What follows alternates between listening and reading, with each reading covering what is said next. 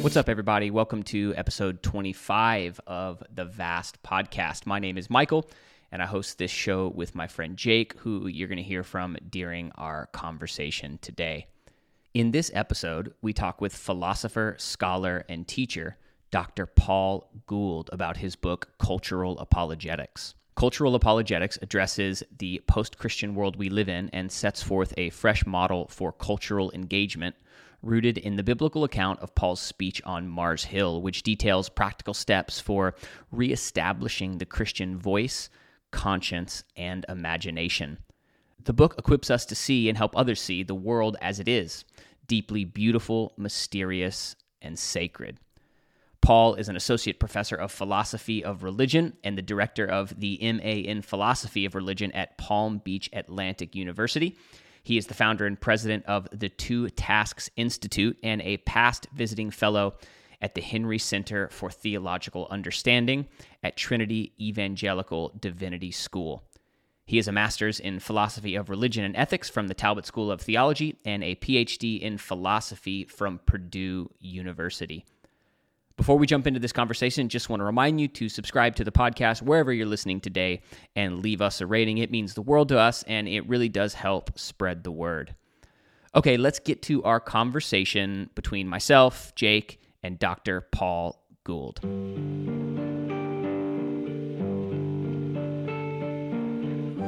Is that how you say it? Gould? Said it right. That's right. I'm normally Gould. the guy saying the name the wrong way. You nailed so that. I nailed it. I'm Really proud of you for that. Thank you. It's good to have you with us. Thanks for taking the time. yeah, thanks. It's good to be with you guys. Looking forward Yeah, to so our we conversation. read your book, Cultural Apologetics. I think back in 2020. Yeah, back in 2020. Um, and we're actually working on a kind of an online evangelism project that we had kind of started and really use that to just kind of help frame the way we were thinking about um, what this could and should look like. Yeah. And in many ways, what we're doing now is morphed from Yes, that. So, the outgrowth of that. um, So yeah, thanks. yeah, thank you.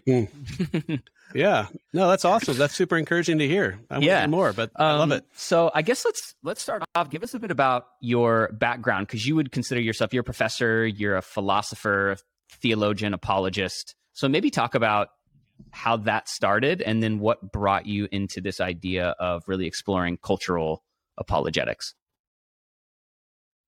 Yeah, so I think I can do all that um, in a fairly succinct way. But um, so I uh, became a Christian in college through Campus Crusade for Christ, or as they go now as Cru. And um, since God got a hold of my life as a college student, I had a real heart for working with college students too. And so after graduating, I graduated actually in accounting. I was a CPA for like right out of school. Um, but then we joined staff with Cru, and I realized in my evangelism, I, I in trying to share about Jesus with, others, I always veered toward the mm-hmm. intellectual types or those who at least thought they were intellectuals. And I love to have like conversations about Jesus and the gospel in the context of ideas. And and so suddenly, you know, as a former undergrad accounting major, I had all these questions about the faith and how do you defend the truth of Christianity and things like that. And so I describe it as like this new passion for learning that was surfacing in, in my heart. But because as a campus minister, you're kind of like a generalist. I don't know if you guys relate to this as pastors too, but like you're you're good at everything, but not excellent at anything, you know. Um, but like I didn't have any time to really pursue these passions for learning, and so I describe it as like this beach ball that I shoved under the surface of my life for three years. And as you can imagine, with the metaphor, that beach ball would continue to kind of surface, and I'd shove it down, and it would surface.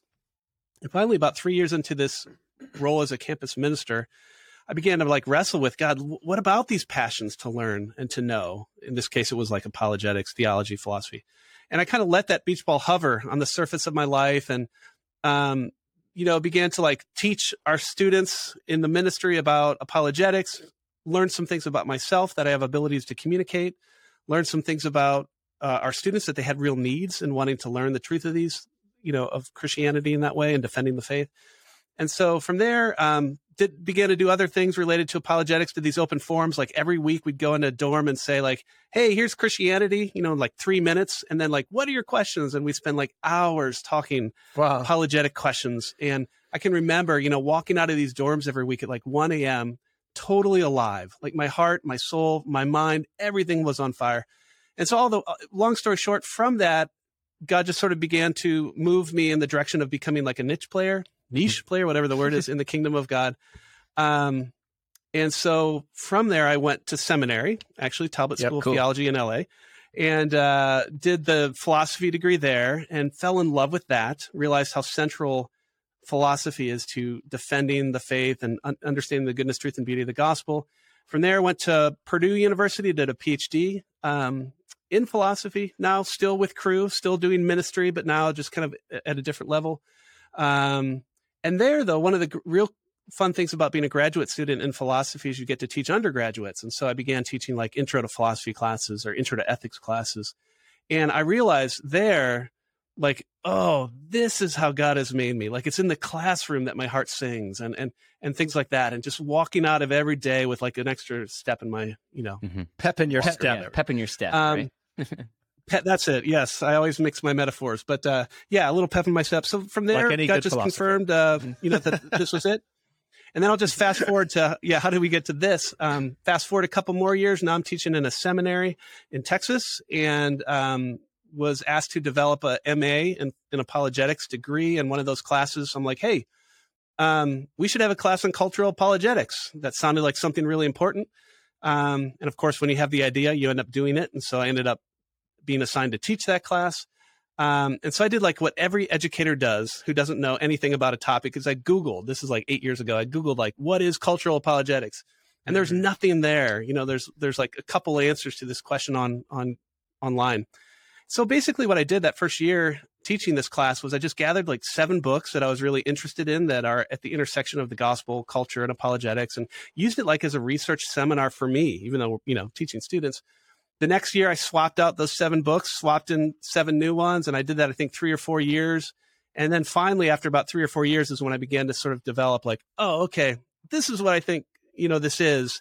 And, and that's where the book kind of came from. But really the question that animates that book has been the question that's animated my Christian life since I became a Christian in college. And, and that's the question how does the gospel get a mm-hmm. fair hearing in our culture? And so that's really, and I'm wrestling for that for myself, for the sake of our culture now. But I mean, I'm even thinking about my kids and my kids' kids and the future of the gospel and all that. So anyway, I, I- That's I went on for a while, but that's the, that's the, So your passion initially started out more around uh, traditional apologetics, and then over time morphed into a deeper passion for apologetics from the cultural perspective. Yes. Um, at first, it was like just how do what is the truth about, or how do we respond to the problem of evil, or how do we defend, uh, you know, that Jesus rose from the dead, or what is this deal about evolution, or whatever.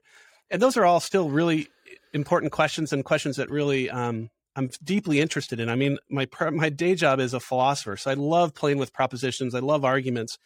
But on the other hand, I think this campus ministry background uh, it, I've, I've never, even though just those questions really animate me, I've also just never left the desire to connect it to Right. like where people live. And I've just realized that we're not all walking Right. bobbly heads, you know, as they say, but we've got passions and longings and desire and, you know, all, all these things in there. And I've just, I just, I think, you know, I wrote this book with the title Cultural Apologetics, but in many ways, that's just how I view apologetics, right? Like we want to engage all of the human person in making the case that Christianity is not just true, but good and beautiful. Does that So, grow that's out of? the- you talked about uh, how you would walk into dorm rooms and explain the gospel in a few minutes, and then field a bunch of questions. I imagine that a a large amount of those questions were having more to do with what does that have to do with my life and the choices that I make than it did, you know, things about the problem of evil or the fine tuning of the universe or stuff like that. Yeah. Well, I think it's so it, it definitely has a lot to do. Like most of those conversations initially were, um, you know, just kind of like the standard questions. What about the problem of evil, you know, and so on. But the minute Mhm. you go beyond that and follow up with the student, you know, the next day or the next week, it very quickly comes to, well, why do you think, what, why do you struggle with the question of God? And as it turns out, it's not merely an intellectual worry. It, it maybe has something to do with like a bad father figure. And I'm speaking of personal Mhm. conversations I've had or, you know, all these other factors too.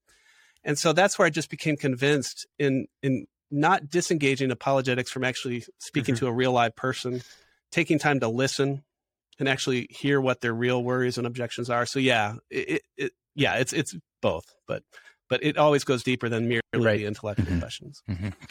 Talk about, um, and I think this is this really is kind of the part of the book that made a lot of sense to me. You talk about uh, Newbigin's experience going to India um, and how he came back and began explaining what he calls like a missionary encounter, right? So he asked the question, what would be involved in a missionary encounter between the gospel and this whole way of perceiving, thinking, and living what we call modern Western cultures? How have things changed in culture as we get further from being in a uh, Christian society? Essentially, what you're saying is, how do we rethink what that gospel message is. Maybe talk about that and even just that story and how that really inspired you as a launching pad for your book.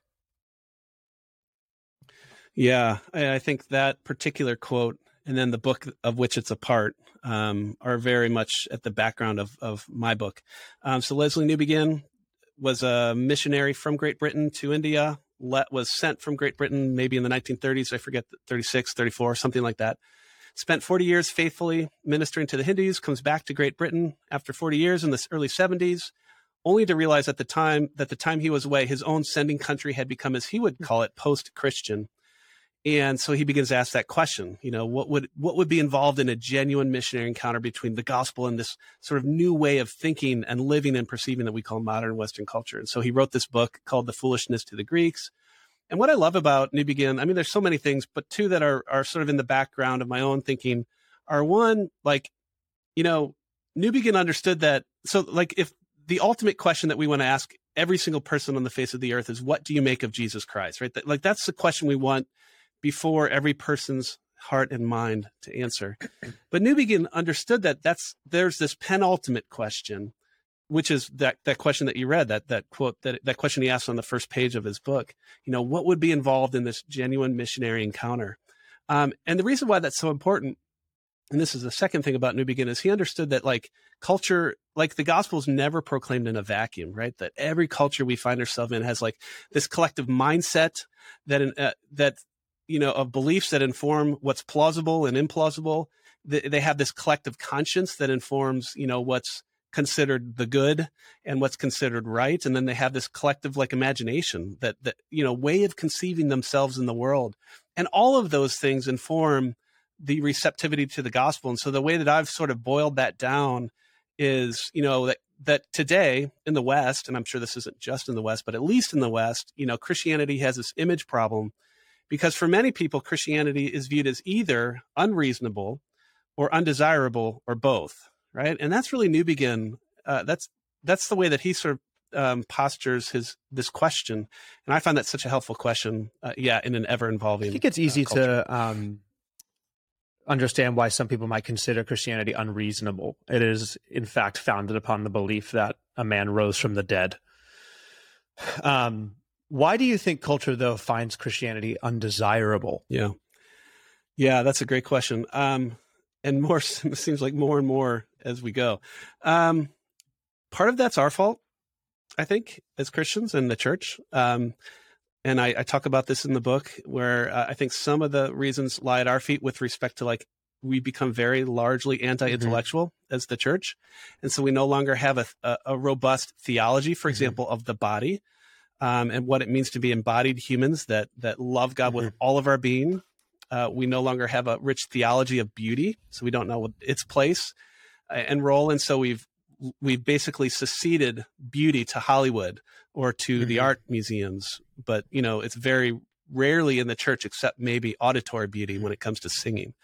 Um, we, you know, we, we're fragmented people. You know, weekly we read of Christian leaders that disqualify themselves from ministry. And so if you kind of boil all that down, um, you know, if the church historically was called upon to play this prophetic mm-hmm. role in culture, to be the salt and light to you know a, a decaying and di- dark world, well, we're no longer able to fulfill mm. that role um, because we're we're fragmented and nobody wants to hear from us.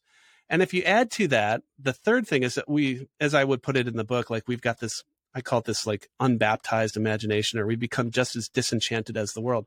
If you add to that that we, namely the church, us as Christians, largely view the world the same way everyone else does. And what I mean by that is we, we use language like the world is everyday or ordinary or mundane. But that's that's a very disenchanted and ahistorical way of looking at reality, right? Because the, the traditional view is this sacramental view of the world where mm-hmm. everything is a gift and everything is mm-hmm. infused with love and mystery and beauty and goodness because it's created by a, a good God. And so we've kind of lost all that. Yeah, just to So, interrupt you there for first of one all, a lot of the I blame find that does. that's true. Like even in like really small ways. Like last night, I was outside barbecuing, and my son was shooting hoops on our basketball goal, and our neighbor came out, and we're kind of like talking to each other over the back fence, Mhm. and I'm like, "How are you doing?" Classic, just moment, classic American moment. yeah. And I, I'm like, how are you doing? He's like, oh, you know, Yeah, I pretty good. love We're it. hanging in there. And my response is like, oh, us too. Hmm. Like that's, and I immediately thought like, oh, that was so lame. Like I'm, I'm actually doing more than hanging in there. Like I'm, I'm pretty grateful for the life that we have and, um, and, and how I should be viewing reality through the lens of the gospel. And it was, it was kind of a lie. Hmm. Like just kind of based out of, I, I think there's this, Right. this nature in us that feels like we have to at least in me where like there's an agreeability in my spirit where i want to kind of just be on the same plane as everybody Mhm. that i encounter i don't know sorry you that made me think of that Yeah. Yeah, no, that totally makes sense. I, I do the same thing. So yeah, that makes perfect sense. you were saying So yeah, I guess so. Part of it's laid at our feet, and then then of course, you know, part of it's the culture's moved Mm. on um, in in very many ways from like traditional Christian ethic. So we're often viewed in terms of um, whether it's gender or sexuality or marriage. You know, where the, we're the the traditional Christian view is now viewed as archaic or unrepressive, um, and so on. And all that's related to like these huge sort of tectonic shifts in culture um, and the way that culture understands its place in the universe. And some of that's our fault for not, again, articulating a robust and attractive Mhm. view of the world. And some of it's our fault in terms of not living according to that robust and attractive view of the world. And then some of it's just the fact that we live in a world that's fallen and broken and under the spirits of the you know kingdom of darkness. could you talk about some that of those uh tectonic shifts Yeah. Um, let's see. Probably the so there, there's a number of ways to get at it. One way is to think about some shifts in terms of the Mhm. history of ideas. And I can just give you three that I talk about in the book that are kind of great important shifts. Oh, you know what? These might be too much, but like, i'm um, kind of thinking in terms of go ahead let me just give you one. So, so let me give you. Let me do do it two ways. Here's one um, shift, um, in terms of the way we view the world. Like so, so for the first 1500 views of the uh, years years of the church, there is kind of this um, dominant way of viewing the church, such that the the earthly realities were existed in virtue of these heavenly realities, right? So it's called this sacramental view of the world or this enchanted view of the world, such that, you know, there's God and this sacred order, and then everything here on earth, this natural order points to and illuminates the divine and and things like that, but they're deeply connected. So there there's just, you know, um like so there's this tight Mhm. connection then I, I should say between the sacred order and the natural order. So one tectonic shift has been the severing of that tight connection between the two orders. So at first you have the severing of the two, and then you know post enlightenment you have not just the severing of the two, but this claim that there Mhm. is no upper world, there is no transcendent world, this spiritual realm. And so now we live in like what Charles Taylor and all these philosophers would say, the Mhm. immanent frame. There's Mhm. just the mundane. There's just, you know, the, the iron cage of the physical universe. There's nothing beyond the world. So there, there's a lot of um, intellectual history behind that claim that I can unpack if you want. But the other way to think that's, but that's a quick way to show like the ideational shift. Another way to think about it, just in terms of spiritual um, terms, though, is I always just go back to Romans one, and you know you've got Romans one eighteen where um, it talks about you know the first thing that we do in our wickedness Mhm, is suppress the mhm. truth about God, and then from there we have this kind of emptying of the Mhm. world that takes place where it becomes less and less sacred, Mhm. less and less full of life and beauty and mystery and deity or what you know divinity or whatever. Um, and so what happens though, I always go back to this quote by A.W. Tozer, one of my favorite like devotional books. He wrote this book called The Knowledge of the Holy, and in there the first uh, line in that book is something like, and just paraphrasing, he says like the most important thing about you is what comes Mhm. to mind when you think about God. And the minute we begin to suppress the truth about who God is, and and he says, and then he goes on to say, and if you get that right, if you get your idea of God wrong, everything Right. goes downhill from there. And I think there's something like that tendency, and you see that pattern in Romans one, right? We suppress the truth about God, and by the time you get to the end of, you know, the passage, there's, um, you know, worshiping idols, and there's foolishness and blindness and ungratitude and all these things that take That's- place. So there's kind of a yeah that's really interesting. Like i often think about this kind of stuff as it relates to just daily life and it's hard to separate that from um like political thought and um things along that vein right? So like when i think about systems of uh politics that then inform policies and how societies operate. To me, it would seem that a Christian should be highly wary of any system that is rooted in godlessness. Just as you said, if we have the Yeah. wrong idea right. about God, and one of those wrong ideas certainly is that there is no God, then Right. no system of thought can flow from that that is true and therefore it can't play itself out in society and in life-giving ways i've often caught in that tension you know as a christian yeah. where uh what role and responsibility do we have to help it, for lack of a better term christianize society for no other reason other than we believe that the christianization of society is what will lead to the flourishing of society i'm not a i'm not a post-millennialist and i'm not a Mm-hmm. Exactly. utopian uh, I'm not a fan of utopian ideals, but there's some kind of tension there where there has to be some exploration of that. Yeah, you're right, and and it is a it is a difficult question, right? Um, like, I mean, like we, you know, there's a relationship between culture and politics. Most people, and I tend to agree with this, but I think it's not quite this simple. That you know, there's this phrase that culture's upstream from politics, and so if you don't like your politics, you got to go upstream a little and see what's going to on the at universities. cultural right. level. The, exactly, and The grand trickle-down stuff. Yeah. I know it goes both ways. yes. Yeah, and so it's complicated, right? Because culture is complicated and it's not purely logical. Many commentators have pointed that out too. So it's like it, it, it's really hard to change, and so the question becomes not one of, of course, we can't.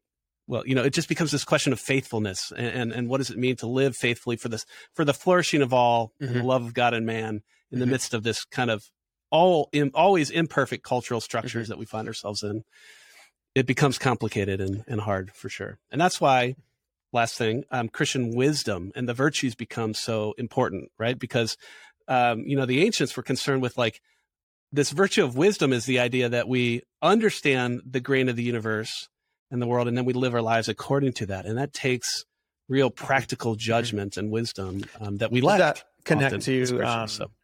James uh, Smith's the uh, what is it? You are what you love. Where he talks about virtue being habit, Mm. and um, Yeah, so that's right. I, I guess Yeah. to connect back to what we're saying, Right. t- t- I always go back to only the gospel has the power to transform people's hearts. Only a transformed heart is going to have any passion or desire whatsoever to pursue a new habit, and only renewed habits are going to lead to the transformation of society. So, it, as cliche as it might sound, it does come down to the gospel going to work in the heart. This then brings back the purpose of the church. Um, yeah, that's where I land anyway. so this is something that I, I've been thinking about. Like, you know, how do we go about the task as Christians like to Mhm. say of world Mhm. change? You know, um, is it do we just change enough individual hearts through capturing the gospel and we kind of trickle up Mhm. to change culture?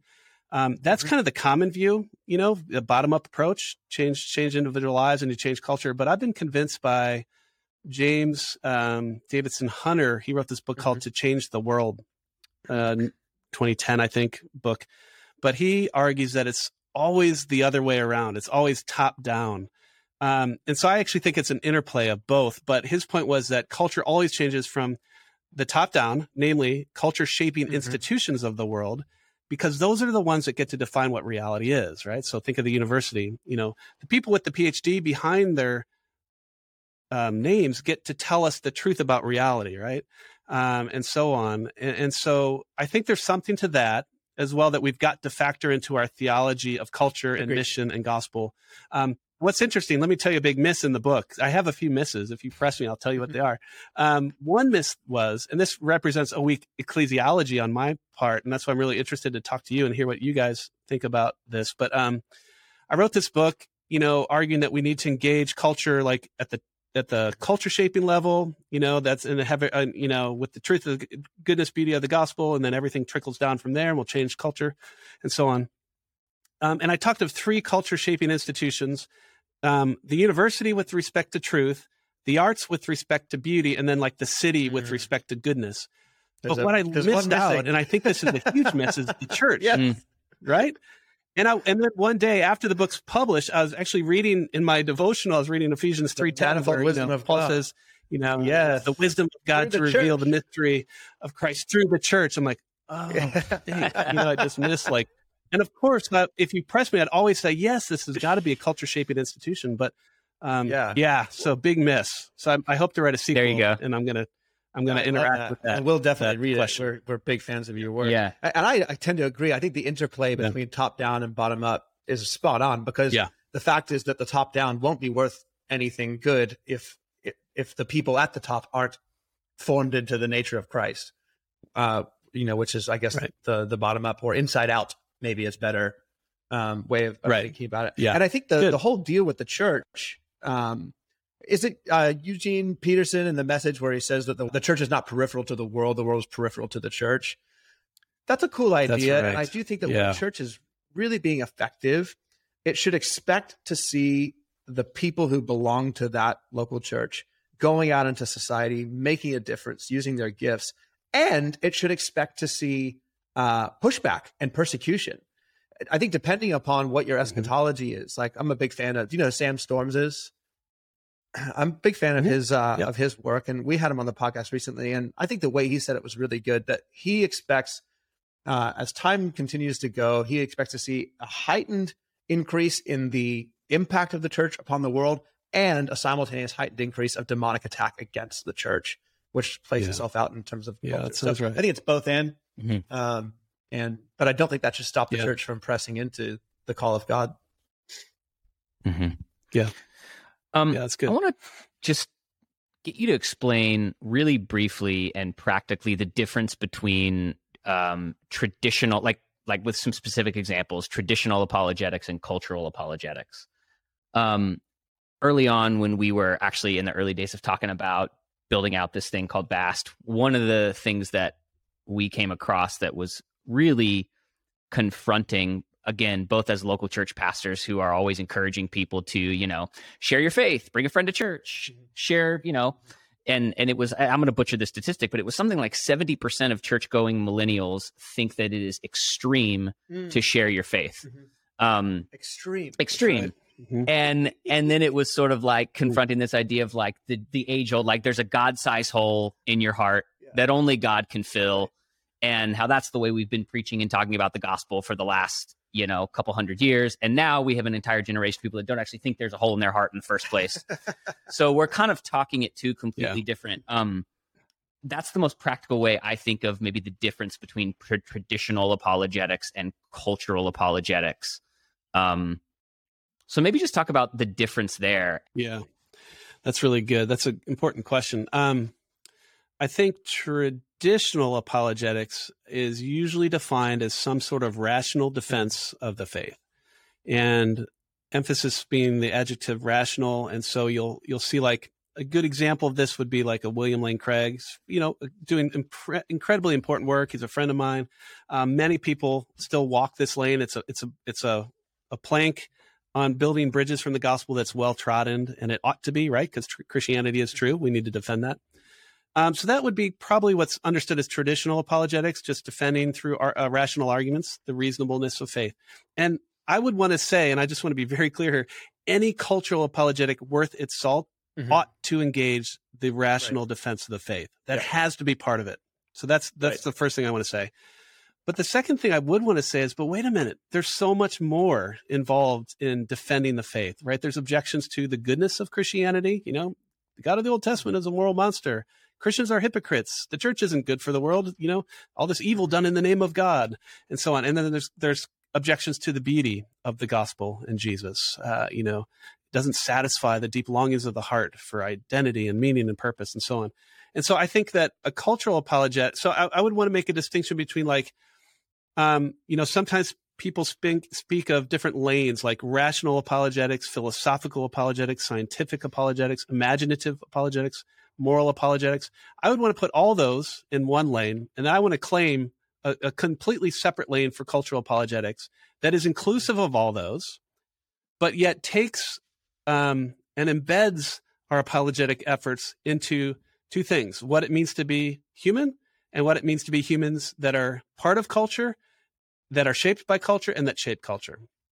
And so that's going to involve then a, a, a, theory or a theology or philosophy of culture, this kind of local, global idea, you know, the mm-hmm. culture shaping institutions versus the downstream mm. and all of that too. So it's just going to unfold all the traditional stuff, in my view, at least how I conceive it, in kind of a much wider, um, a much, a much wider framework. Is that, yeah, that I guess to do otherwise would be to fall victim to that sacred natural split that we don't adhere to.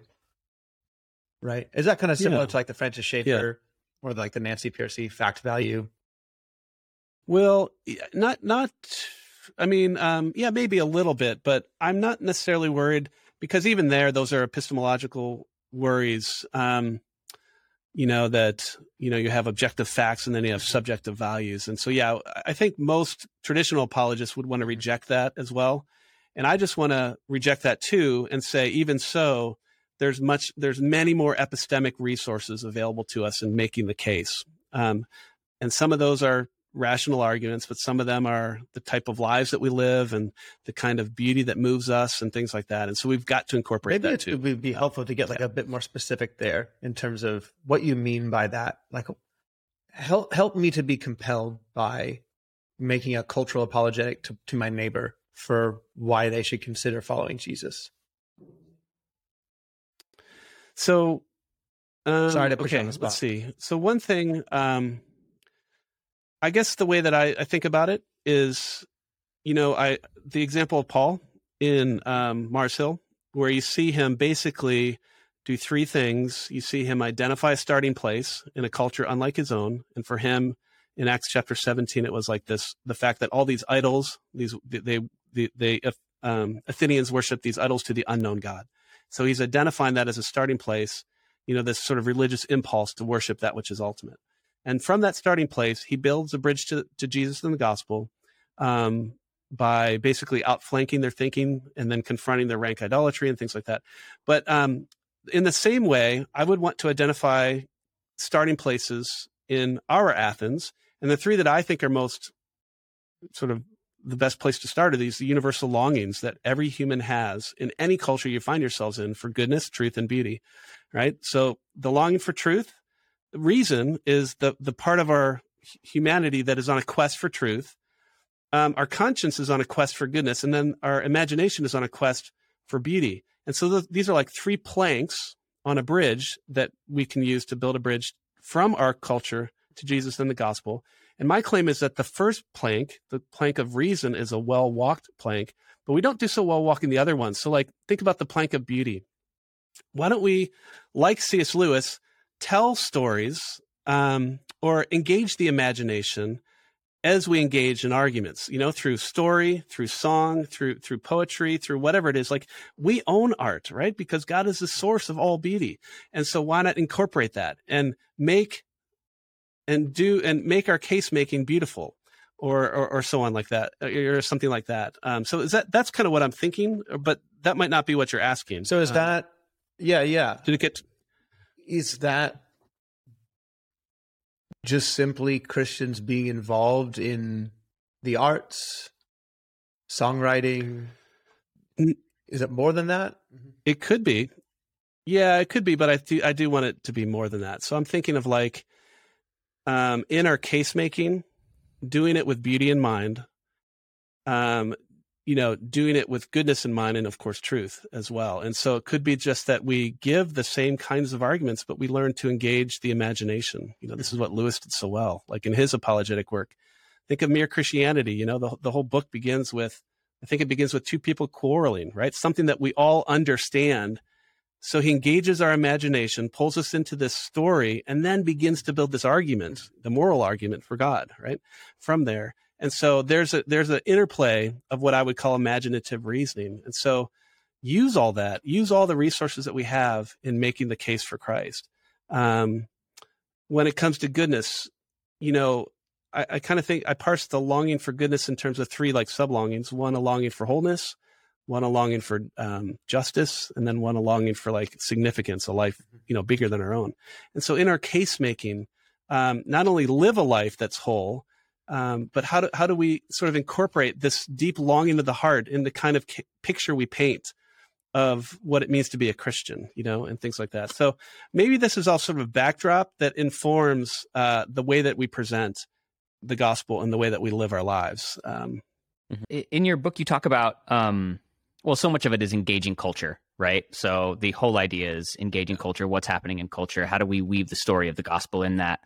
Um, you mentioned in your book uh, about, you sort of mentioned Rod Dreher's Benedict option, um, and essentially saying cultural apologetic from a posture of Christ against culture. And you sort of say you find this approach problematic, but I do think it would count as a version of version of cultural apologetics. In our conversations, when we talk about what does cultural apologetic look like, how do you think we approach that? What does Christ in culture look like? Oftentimes, we talk about culture and how we want to like do this, and it's like, well, we don't want to participate in the culture war, right? Like, how do we have all of these conversations about what's happening in culture? Uh, without kind of participating in something that probably isn't very, very helpful. And I'm not saying that Rod Dreher is that, but um, there can be this Right. Christ against culture posture. Um, how do we do that? And what is kind of what's your perspective on on that? Oh, that's good. Yeah, yeah.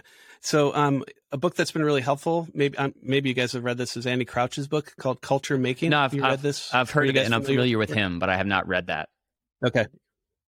So here's the distinction that helps to answer your question. This is, I I think I would agree with him. He says, so first of all, he just makes a distinction between posture and, and gesture. And postures would be like our, our, our learned second nature, right? Like, you know, so think about like I played tennis growing up as a kid all the way through high school. And so, you know, every time you swing that, that forehand, your body's learning that stroke, right? And and that so every time you gesture, suddenly it becomes second nature. And now even if I pick up a racket, I, I hit that forehand the exact same way I did 20 years ago. You know, um, and so that's like the distinction. Gesturing is like pointing or just individual acts, but then posture is like our learned stance that Mm. becomes second nature. So with that distinction, Crouch says, "Hey, here's four postures that Christians shouldn't have, and then here's two that he thinks are right." And I agree with him on the two. He says at times Christians have had a posture of condemning culture. Everything's bad. He says that's not the way we should go. And we I can go into more, but I'll just list them. The second one is copying culture. We just copy everything. That's our posture. He Mhm. says we shouldn't do that. Um, we shouldn't just always be critiquing culture, and we shouldn't always be. Um, oh shoot! There's four C's: copying, critiquing, consuming, You didn't and say condemning. consuming. Consuming So the four. Got it. Yeah. Consuming. Yeah, did I get them? I think I got four.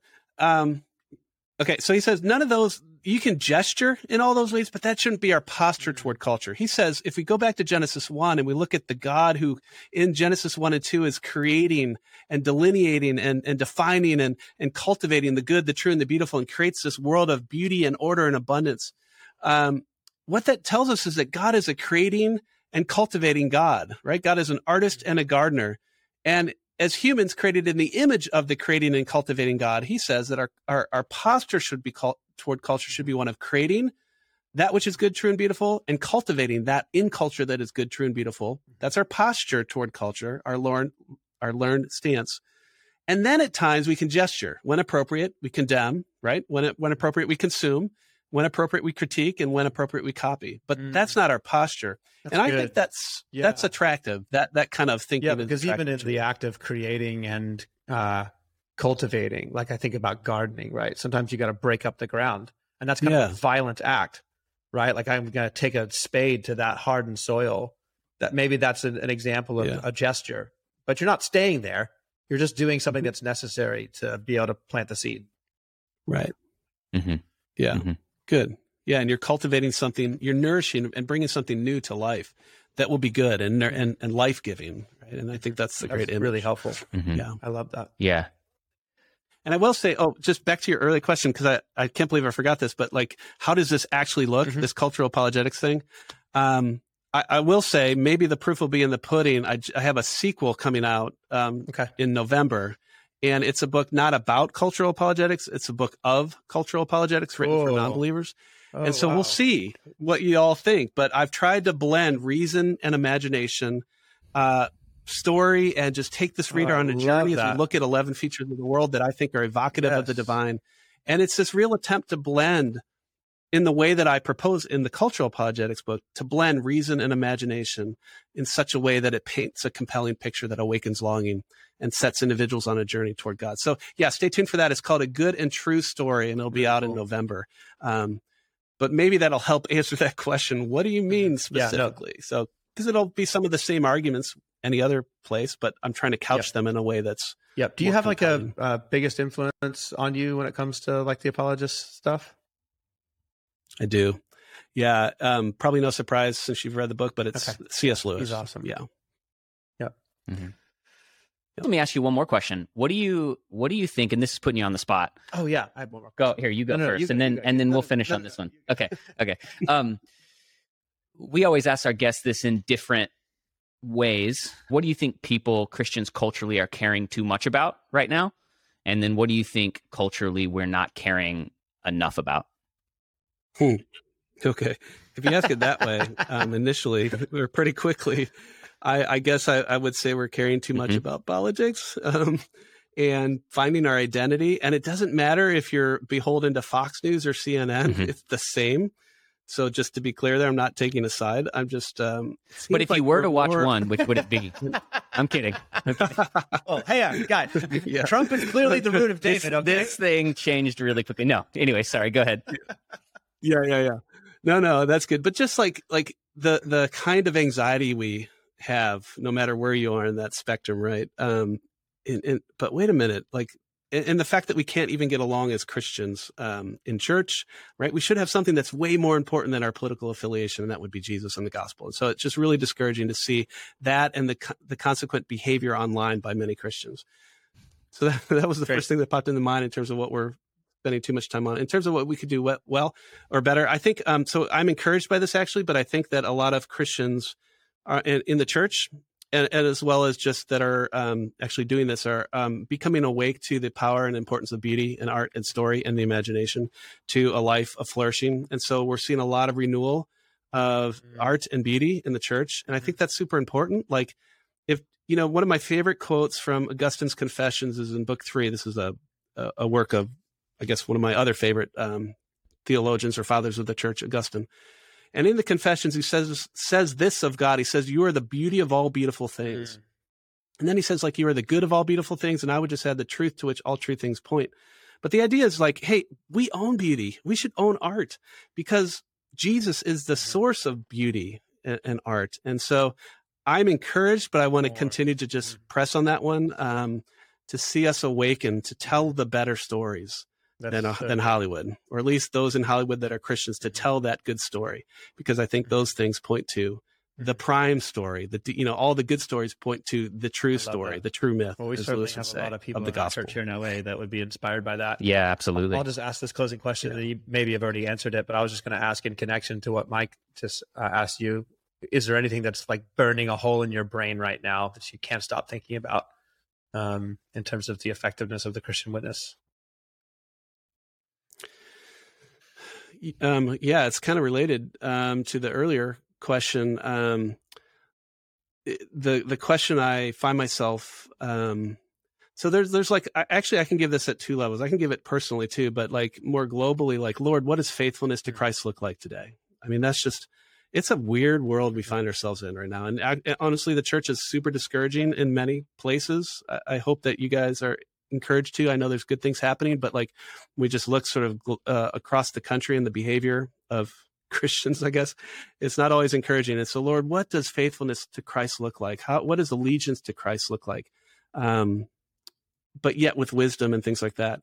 Um, so that's where globally the thing that that stirs me. But I guess only because it came into my mind, just to be a little more personal, is I, have been asking myself uh, what role am I supposed to play as a leader in this community that God has sort of mm-hmm. put me in, you know, in terms of a mm-hmm. thought leader with respect to thinking about mission, gospel, culture, discipleship, spiritual formation. I, you know, one of the surprises of the book, and there's a few, there's a number of them, but one was um, how how in writing the book, which was a book about showing the goodness, truth, and beauty of the gospel, it's and many people have commented on this. It's actually so much mm-hmm. about discipleship too you know like it's about us and uh that was kind of a surprise, but it, like um, it was it's nourishing to me to wrestle with these things. And so yeah, I'm I'm personally wrestling with like Lord, what is the role you want me to play in in terms of um, some of these sort of bigger issues. Yes. So anyway, that's that's Really what jumped good. into my mind. Yeah, discipleship has definitely constantly been on our mind over Mhm. the last two and a half years. Mhm. Yeah. So Yeah. Yeah. Yeah, I'm glad you guys are doing this podcast because I think, I mean, it's so crucial for pastors in the church to be having these conversations um, and wrestling with it. So I'm really encouraged Thank by you. what you guys Oh, are doing. thank you. Yeah, it's been fun. We're learning a lot, we are. which is which Yeah. is really fun. Paul, thanks so much for being here. Where can people find you online? Are you on Instagram, Twitter? Do you have a website, or are you smart and stay off all the social medias? Well, not on Instagram because my kids tell me I'm too old for that. Are you going to Um, be on so Donald Trump's new I'm just social going to media take network? the world. Uh, we're- Yeah. Are you going to be on Donald What's Trump's that? new social media network? Are you? a- Yeah. no. Although I could point to I was from my isn't he your window, but um, yeah. no. yeah, not quite, but I, I, yeah. Um, but uh, yeah, I'm, I'm online. You can find me on Facebook and Twitter, and I've got a website, paul-gould.com. And of course, if you Google Palm Beach Atlantic University, I give leadership to a master's in philosophy of religion program. If you're, and I would just say to your listeners, like, if you're interested in these issues of cultural apologetics, the whole master's in philosophy degree that that I'm giving leadership to is structured to go like deeper on steroids mm. on these issues. And so we're looking at, you know, we it's it's a MA in philosophy, and we do everything that you'd want in, in that kind of a class: metaphysics, epistemology, or that kind of curriculum, philosophy of science, philosophy of mind. But all of it's integrated into this sort of public-facing posture of how do we connect with the gospel and culture. So we've got a class on public philosophy, one on philosophy and literature, which I'm teaching right now. And we actually are just reading through Lewis's philosophy of Cool. literature right now. Um, class on philosophy and technology and all these things. And so, anyway, Yes. that's all to say. You can find us uh, also at Palm Beach Atlantic University in this new uh, MA that, that I'm Amazing. Yeah, we'll link to all that in the show notes. Yep. And uh, would love to. I'm sure we'll be reaching out to you again at some point to have you back on to help us make sense of Yeah. other things that are happening. Yes. And especially when you release this other book. Awesome. Um, so, Paul, thanks so much for uh, chatting with us today, man. It was really, really helpful. Thank you, sir. Yeah, thanks, Mike and Jake. It was great to talk to both of you. Blessings to you on your work and your church and, and all that you Thank guys you do so for the much. kingdom.